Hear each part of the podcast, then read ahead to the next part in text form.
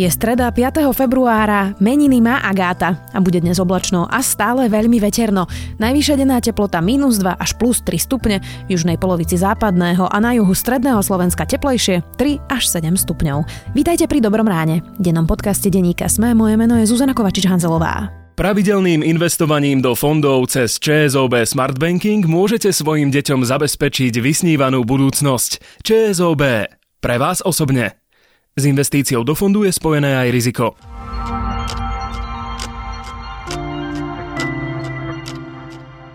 A teraz poďme na krátky prehľad správ. Robert Fico nechce odpovedať na otázky, či sa v minulosti stretol s Marianom Kočnerom pre voľbu generálneho prokurátora. Líder Sme rodina Boris Kollár v natelo v televízii Markíza povedal, že expremiér Fico sa stretol s Kočnerom a bývalým prokurátorom Trnkom, kde sa podľa neho dohadovali na tom, ako si rozdelia prokuratúru. Zo stretnutia podľa Kollára existujú aj záznamy. Na Fakulte informatiky a informačných technológií sa napätie ešte vystupňovalo. Akademický senát es té ú prehlásil voľby do senátu ef í té za neplatné. Advokát Radovan Pallas Taylor-Wessing tvrdí, že na to nemá právo a rozhodnúť musí súd. tridsaťštyri zamestnancov fakulty je v štrajkovej pohotovosti a stále žiadajú odchod dekana. Ak nesplnia ich požiadavky, sedemnásteho februára vstúpia do ostrého štrajku a nezačnú výučbu v letnom semestri.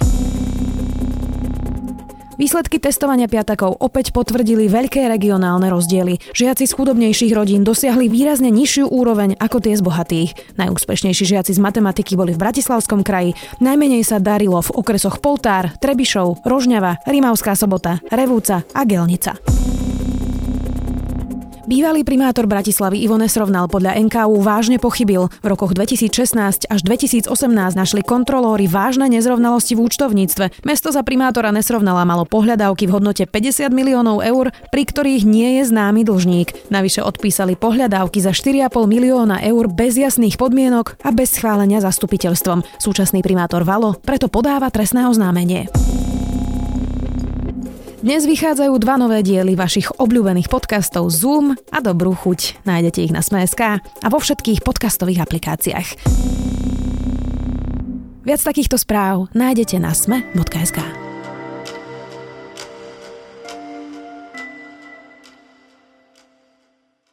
Malebnú krajinku, kde si pod horami ovládajú vysoko postavení zločinci, ľudia prepojení s politikou, mafiou, ale aj s políciou, súdmi a veľkými kšeftami. Talentovaný politik sa stane predsedom a ovládne celú krajinu, pretože kto má moc, má pod palcom aj políciu a štátne obchody.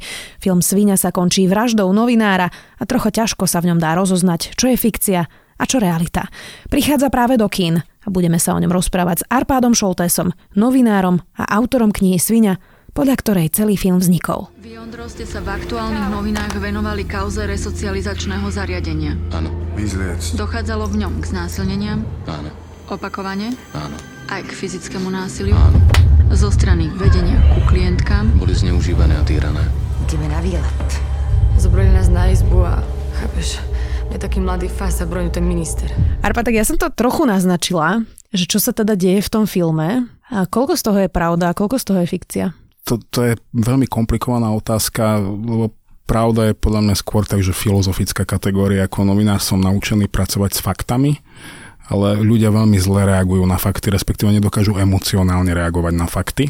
To môže urobiť práve román alebo film, že dá ľuďom emócie.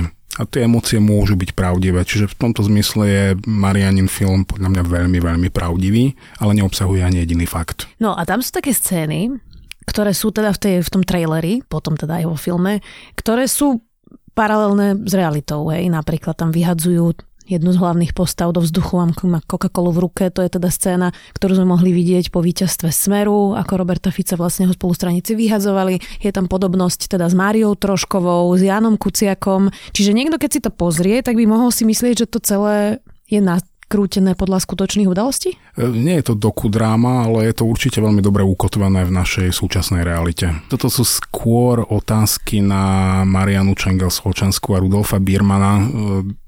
Film je naozaj ich dielom. Použili moju románovú predlohu, použili z nej dve dejové línie. Mm. Za do okolností tie, ktoré považujem za najdôležitejšie a ja, mm. ktoré vlastne ten román nejakým spôsobom rámcujú. A ale je to ich unikátne dielo a na tieto otázky by mali skôr odpovedať oni ako ja. Keď si si to pozrel na tej uh, projekcii, na ktorej si bol, ako autor tej knihy, ktorou sa teda inšpirovali, si bol spokojný? Ja som bol spokojný. Treba povedať, že ja samozrejme nie som objektívny divák.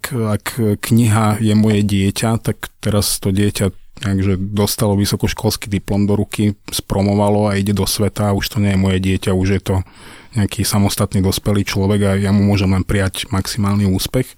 Mňa film samozrejme aj emocionálne veľmi silne zasiahol, ale opäť nie som objektívny. Myslím si ale, že Mariana veľmi majstrovsky pracuje s emóciami a čo obdivujem, že tú moju takú surovú knihu, z ktorej ľudia hlavne vracali, alebo teda mali ten pocit, že budú vracať, dokázala posunúť do úplne inej emocionálnej roviny, že ja som z toho cítil taký, že veľmi, veľmi hlboký smútok a zároveň tam necháva aj trochu priestoru na nejakú nádej. To sa mne nepodarilo. Prečo si napísal knihu Sviňa vlastne? Ja som ju začal písať v lete, po vražde Jána Kuciaka, vlastne už v lete, keď sme boli všetci presvedčení o tom, že tú vraždu nikdy nevyšetria, nikdy neobjasnia, nikdy za ňu nikoho nepotrestajú. A vtedy som sa naštval a povedal som, že OK, tak ja teda napíšem román, v ktorom skutočne nebude ani jediný jeden fakt, ale nejakým spôsobom povie ľuďom pravdu. Tie reakcie čitateľov boli také, že našli tam tú pravdu a dnes, keď už vidíme práve to vyšetrovanie na konci a je to na súde, tak sa ti to podarilo sa do toho trafiť? Tá reakcia sa veľmi vyvíjala v čase. V okamihu, keď som odovzdával rukopis, ešte Marian Kočner pobehoval po slobode. Ešte šikanoval Adama Valčeka a ďalších kolegov, Jána Kordu. A vtedy sa ma mnohí pýtali vo vydavateľstve a nebola v tom nejaká že obava alebo strach z prípadných že právnych následkov, lebo tie by boli absurdné v prípade románu. Ale skôr mali obavy, že či čitateľ neodmietne tú knihu, mali pocit, že je to strašne cez čiaru, že je to veľmi na silu, za vlasy pritiahnuté, že som to hrozne prehnal.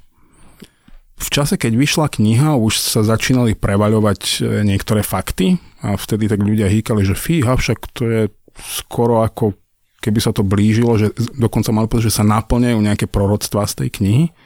A je celkom vtipné, že niektoré veci som si naozaj domýšľal a sa naplnili, respektíve vymýšľal a sa naplnili.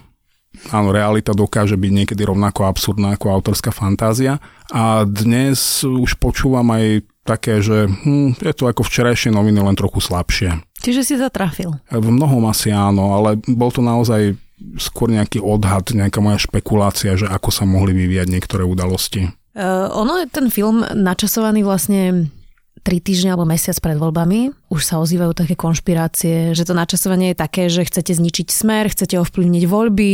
Uh, ako na to reaguješ? Prečo to vlastne ide teraz do kín? Je to nejaká super konšpirácia pred voľbami? Ak tam taká konšpirácia je, tak ja o nej neviem, pochybujem. Je to otázka skôr na producenta, ktorý samozrejme mal záujem ten film dostať do kín čím skôr, ale nie kvôli tomu, že sú voľby, ale preto, lebo teraz je tá téma aktuálna, teraz s ňou spoločnosť žije a preto je ten film teraz dôležitý. O rok už možno nebude ani zďaleka taký dôležitý. Nech dopadnú voľby akokoľvek. Ale potom sa pýtam, že čo je na tom vôbec nelegitímne? A teraz nedaj, nedávajme tomu tú nálepku, že Smer. Film hovorí o tom, ako partia obyčajných gaunerov, ktorých jediným motivátorom je naozaj, že sex, peniaze, moc, likviduje krajinu a ten film je namierený proti gaunerom. Čo je na tom zlé? Ak si niekto automaticky na gaunerov nalepí nálepku Smer, tak ako ja s tým nemám problém. Ja, mne sa to stáva tiež občas. Možno by som to nelepil kompletne na celú politickú stranu, ale ja som presvedčený o tom, že v našej realite fungujú veci veľmi podobne ako v tom filme. Že v podstate už ani nemôžeme hovoriť o tom, že nám vládnu nejakí skorumpovaní politici, vládnu nám takí, no, takí treťotriedni zločinci, ktorí eh, skutočnou motiváciou čokoľvek robiť je, že mať večer dobrú žúrku. E, režisérka natočila už vlastne aj film Únos a keby sme sa pozreli na tú paralelu vtedy, tak film Únos vlastne trochu pomohol tomu, aby sa zrušili mečerové amnestie. Máš pocit, že toto ovplyvní nejakých voličov, keď si to pôjdu pozrieť do kina? Neviem, ale dúfam, že áno. Teraz nemyslím, že by ich to malo ovplyvniť, aby volili nejakú konkrétnu stranu, ale malo by ich to ovplyvniť v tom, aby sa zamysleli nad tým, že či toto je naozaj spôsob, akým sa má vykonávať moc v krajine a aby sa pokúsili hlasovať za nejakú zmenu. Ty si hovoril, že tebe sa nepodarilo tam dať nejakú nádej do tvojej knihy Sviňa a že v tom filme tam teda trochu je.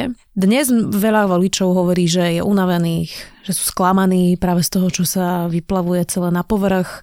Už tých kauz je toľko, že to nestíhajú ľudia ani vstrebávať. A keď ty hovoríš, že si nenašiel nádej v knihe Sviňa, tak myslíš, že volič ju nájde? Mohol by ju nájsť vo filme Sviňa, lebo ten tam naozaj taký priestor malý, ale predsa na nádej necháva. Dokonca myslím si, že Mariana hovorí viac o nádeji ako o smutku alebo nejakom pobúrení. Nemôžem hovoriť za voliča, ne, ne, nejaký pán volič neexistuje. Voliči sú veľmi rôzni, veľmi rôznym spôsobom vnímajú svet, majú veľmi odlišné hodnoty, preferencie, osobné záujmy, čiže nakoniec tak bude každý hlasovať po svojom.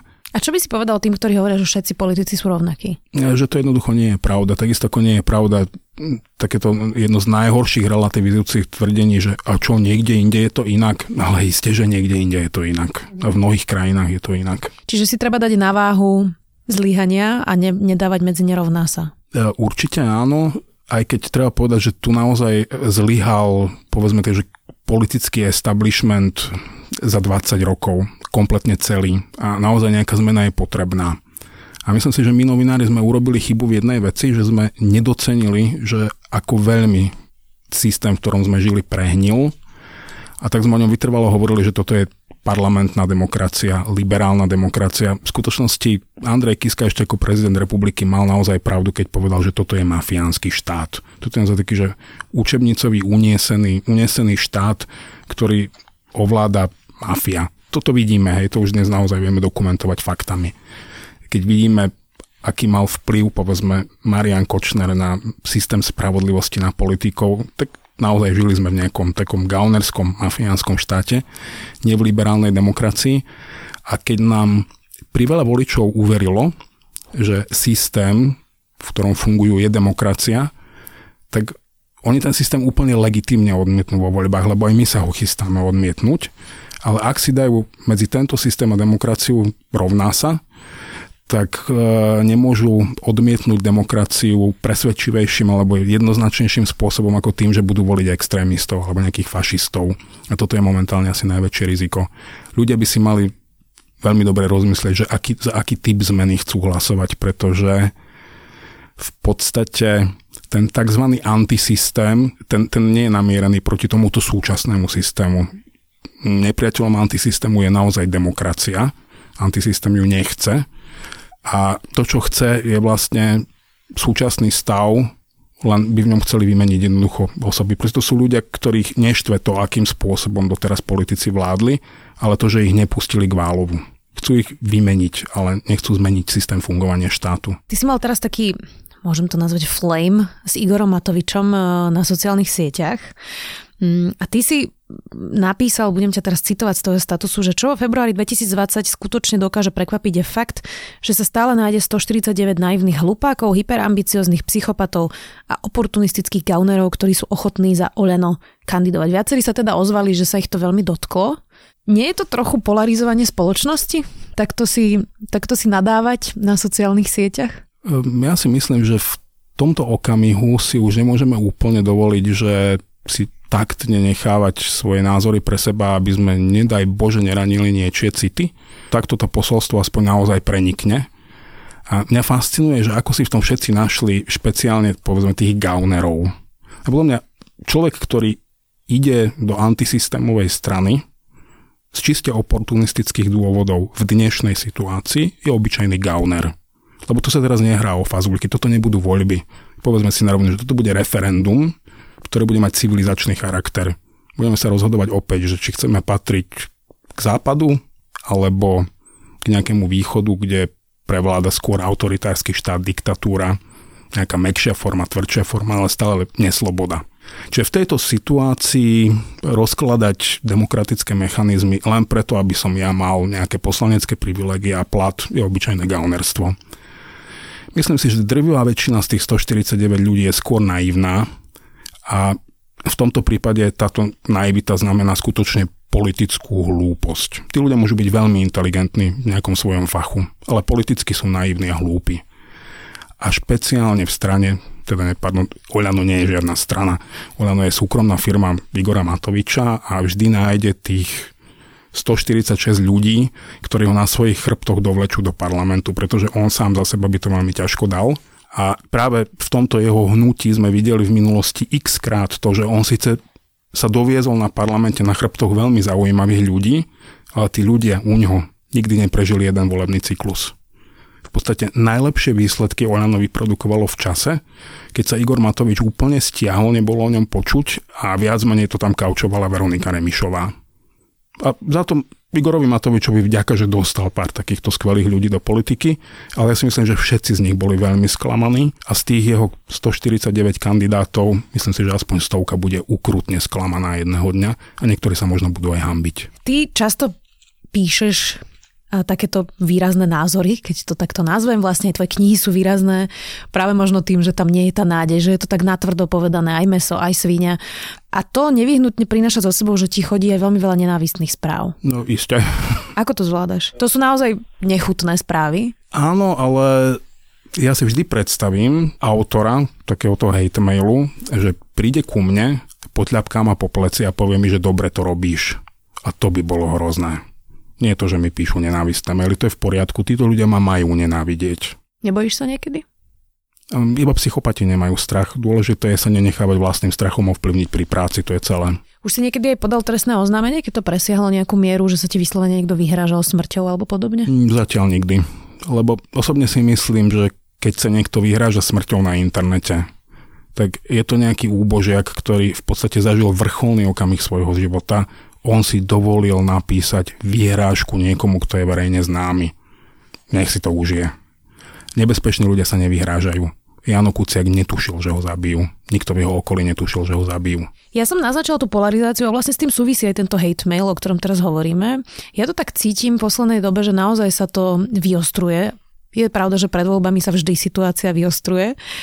Myslíš si, že už akokoľvek tie voľby dopadnú dvadsiateho deviateho februára, že tu budeme vedieť nejako slušne koexistovať aj s ľuďmi, s ktorými naozaj bytostne nesúhlasíme? Ja si myslím, že my budeme schopní koexistovať s ľuďmi, s ktorými bytostne nesúhlasíme, pretože my nechceme našich oponentov ani zabíjať, ani mlátiť, dokonca ani zatvárať do basy a dokonca im ani nechceme zakázať, aby si mysleli to, čo si myslia, alebo slobodne hovorili, čo si myslia.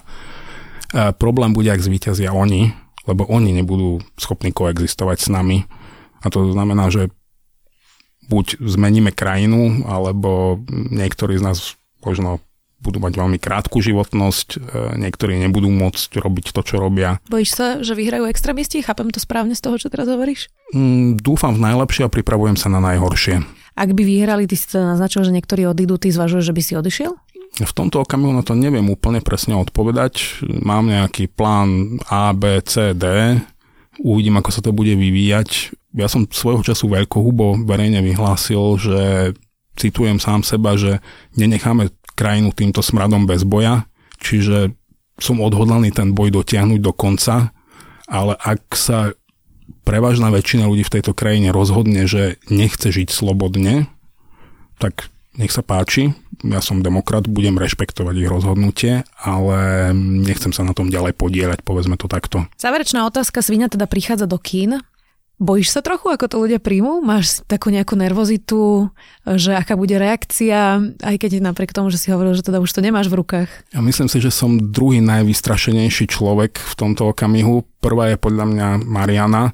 Rudolf Biermann je pomerne skúsený, pretože pomerne, je to veľmi skúsený producent, ktorý vyprodukoval obrovské množstvo úspešných filmov, čiže myslím si, že on zhruba aj vie, že čo má čakať a je zvyknutý aj na úspech, aj na neúspech. Pre mňa je to prvýkrát. Pre mňa je to naozaj emocionálne veľmi vypäté, povedzme takto. Plus pra, mám za sebou práve čerstvo dopísanú poviedku do nejakého projektu a to je také ďalšie, že keď píšem a práve takéto násilné scény, mňa to naozaj emocionálne odpáli na dva tri týždne, čiže po troch prebdených nociach som ráno dopísal niečo hnusné a teraz idem na premiéru filmu, ktorý natočili podľa veľmi hnusnej knihy, ktorú som napísal, takže bol som už aj vo väčšej pohode. Uvidíme, ako budeme vychádzať s kinami všetci ostatní. Dnes to bol Arpád Soltés, autor knihy Sviňa. Ďakujem. Ďakujem, ahoj. Sme mafiánsky štát a im je všetko jedno, lebo sú svine. Kradnú, klamú. budú aj vraždy. Poď. Vyzeráme ako vrah. Premiér, ministri. To nie je politika, čo robia, to je rozkrádačka. Si jediný, kto tu naozaj rozmýšľa. Už stratili kontakt s realitou. Ja nie som verejný funkcionár, nebudem sa vyjadrovať k médiám. A táto jazda teraz končí. Sú na konečnej.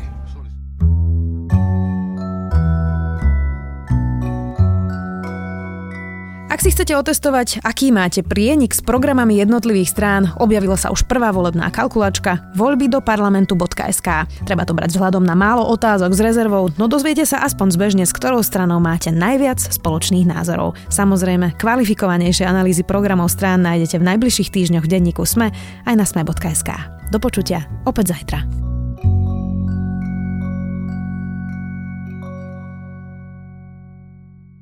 Pravidelným investovaním do fondov cez ČSOB Smart Banking môžete svojim deťom zabezpečiť vysnívanú budúcnosť. ČSOB. Pre vás osobne. S investíciou do fondu je spojené aj riziko.